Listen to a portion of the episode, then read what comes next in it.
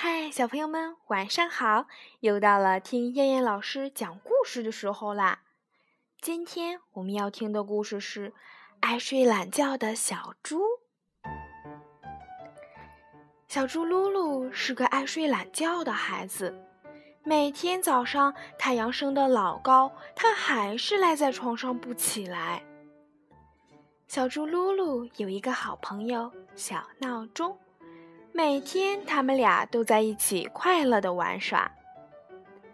在冬天的一个早晨，小猪噜噜正在睡懒觉，叮铃铃，小闹钟的铃声把小猪吵醒了。小猪懒懒的翻了个身，又蒙上被子，继续呼呼大睡了。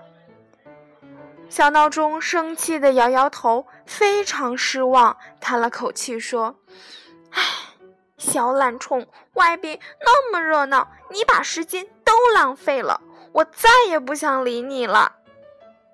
说完，小闹钟转身就走了。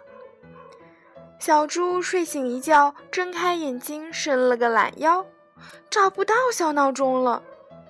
他摸了摸头，自言自语地说：“咦，真奇怪，小闹钟跑到哪里去了呢？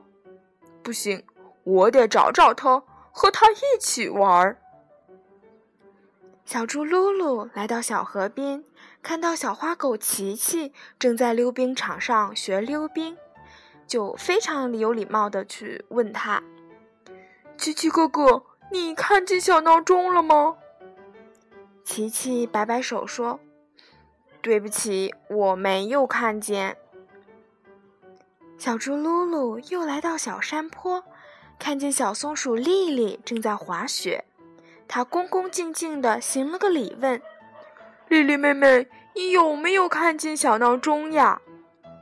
丽丽摇了摇头说：“对不起，我没有看见。”小猪噜噜走啊走，又问了很多个小伙伴，可他们都说没有看见小闹钟。小闹钟。你到底在哪里呀？哼哼哼，嗯，小猪伤心的哭了起来。小猪噜噜一边哭一边走，来到了一片雪地，看见小花猫嘟嘟正在堆雪人儿。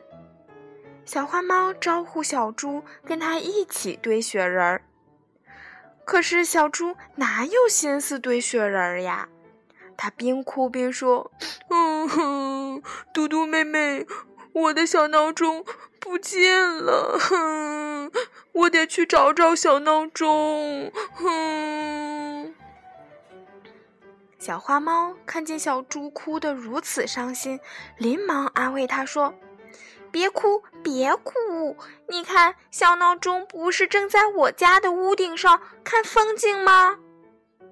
小猪噜噜抬头一看，见小闹钟果真坐在嘟嘟家的屋顶上，他高兴极了，连声说：“谢谢，谢谢！”